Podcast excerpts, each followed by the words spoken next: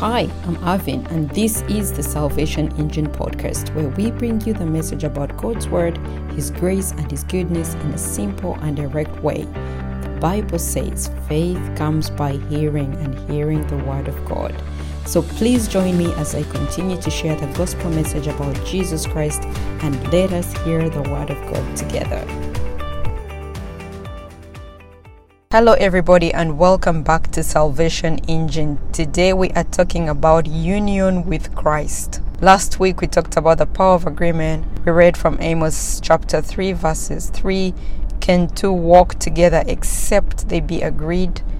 Why it's important for us to come into full alignment with the blessings of the new covenant and how our agreement with God's promises positions us to enjoy all of God's best. You know, agreement with God means that we are walking with Him in spirit, we are walking in obedience to His commands in fellowship with Him, enjoying the blessings of the finished work of Jesus, Him in us and us in Him. This is the reality of the new creation, harmony and union. Throughout His earthly ministry, Jesus walked as one with the Father.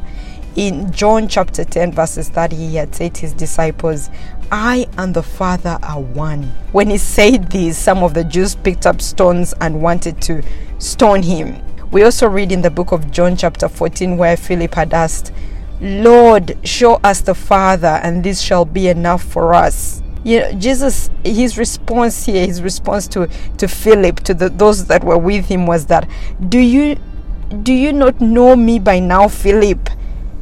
Don't you know me, Philip, even after I've been among you for such a long time? Anyone who has seen me has seen the Father.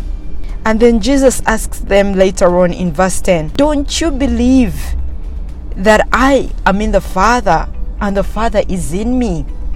Has this union that I share with my Father in heaven, who sent me on the earth, come through to your full understanding, having seen me? Have I not reflected my Father to you?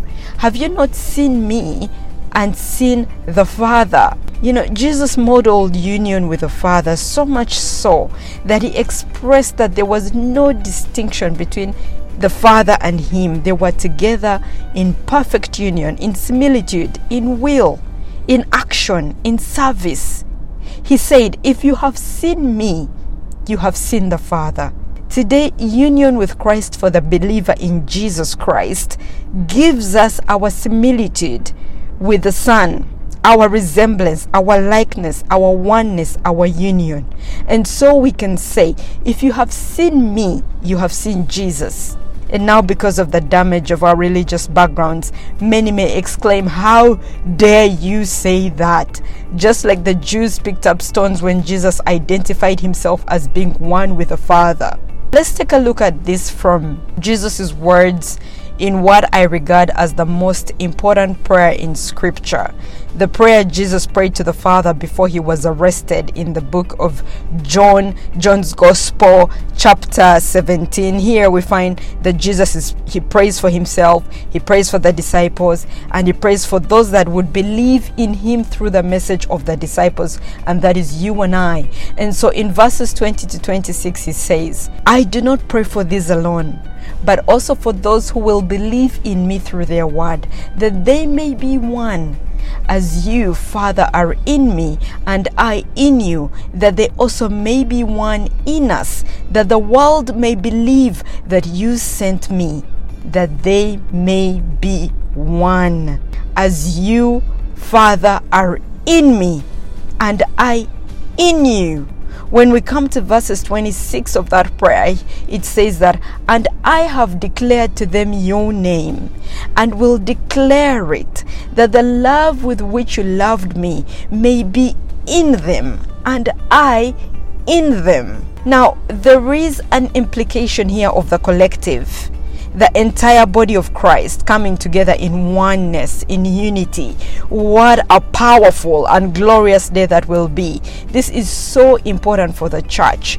You know, in the book of Ephesians, chapter 4, we read that Jesus himself gave some to be apostles, prophets, evangelists, pastors, teachers, for the equipping of the saints for the work of ministry, for the edifying of the body of Christ till we all come to the unity of the faith and of the knowledge of the Son of God, to a perfect man, to the measure of the stature of the fullness of Christ. Unity as a collective, as the body of Christ, is a sign of a mature body. Those who have come to the fullness of the truth to perfection by sitting under the ministries as appointed by our Lord Jesus Christ. Unity in the faith, in love.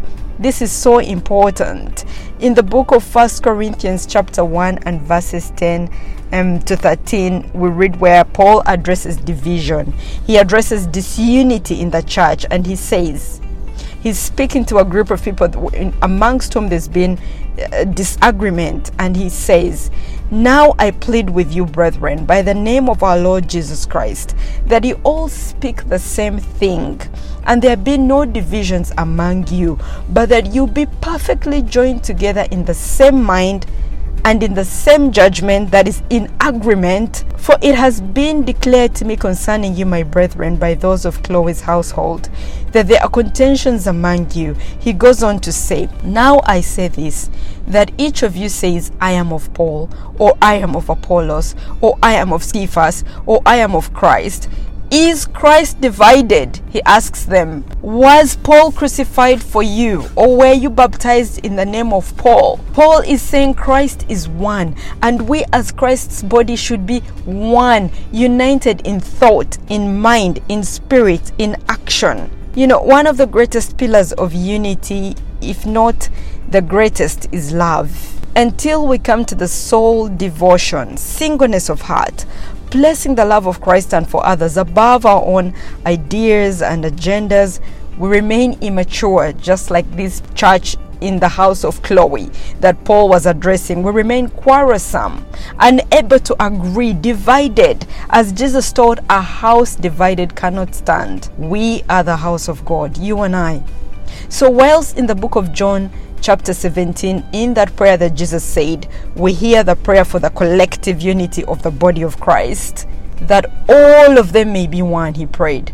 We also must not miss the blessing of oneness as pertaining to the individual believer. Jesus says, Father, just as you are in me and I am in you, may they also be in us so that the world may believe that you have sent me. The world will believe when they see Jesus in you and in me, when they see love perfected in us. When Jesus spoke to the disciples plainly in the book of John, chapter 16, at the very end, they said, See, now you're speaking plainly. You're not using any figures of speech. Now we understand what you're saying. And by this we, we believe now. We believe. And then they said, We believe that you came forth from God. Their faith went as far as believing that Jesus came forth from God. Jesus was God manifest in front of them, but they asked, Show us the Father. I'm reminded of when Jesus said to Nicodemus in the book of John, chapter 3, are you a teacher of Israel and do not know these things?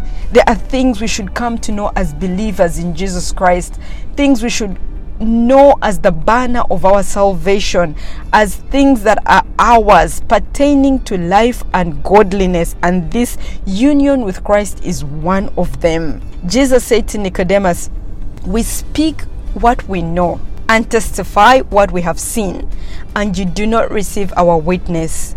If I have told you of earthly things, the things that are on your standard, the things that are evident and visible in the natural, and you do not believe, how will you believe if I tell you of heavenly things, the things that are spiritual?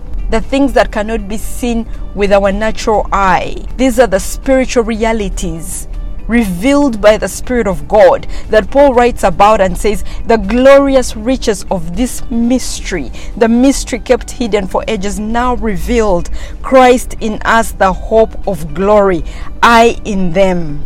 We come into union with Christ by knowing Him. Jesus had said to His disciples, You believe in God, believe also in me, because Jesus is the way, the truth, and the life. Believing in Jesus and knowing Jesus knowing the Father is eternal life. Look at John chapter 17, verses 3. And this is eternal life, that they may know you, the only true God, and Jesus Christ, and Jesus Christ, whom you have sent. Jesus prayed that we may be one in union with Him as our reality. Look at verses 26. When in his prayer to the Father, he says, And I have declared to them your name, and will declare it, and the love with which you loved me may be in them, and I in them. The love that the Father loved Jesus with is in us, and Jesus is in us. Jesus prayed us into this. He prayed for our oneness with Himself before He went to the cross. Jesus is the life, He is the vine. We are the branches. Without Him, we can do nothing. Him in us is life itself. No one comes to the Father except through Him. Union with Christ is the very essence of our Christianity. Him in us, us in Him filled with his love. Take a look at the book of John, chapter 14, verses 23. Jesus speaking says, If anyone loves me, he will keep my word, and my Father will love him. Now listen, and we will come to him and make our home with him. I do not think we have thought enough about this as the body of Christ. The Creator and the Son in us our inheritance is in Christ and never outside of Him. So, as the scripture says, and as we declare, I can do all things through Christ. I am the righteousness of God in Christ. Greater is He that is in me. It is never outside of Christ. This is so important for the believer to dig deeper and study more and understand. Do your word search, find out what is union with Christ, what is in Christ. And I'll finish with the book of Colossians, chapter 2, verses 6 to 7, which reads As you therefore have received Christ Jesus the Lord, so walk in him, rooted and built up in him, and established in the faith as you have been taught, abounding in it with thanksgiving. Christ in me, the hope of glory. Thank you for listening to this message. If you've enjoyed hearing about God's goodness, please make sure to visit our website www.salvationengine.com where I share written messages from scripture and other news. In addition, is the Salvation Engine social media pages on YouTube, Instagram, and Facebook. Simply type in Salvation Engine to find us. Have a great week. Until next time, be blessed.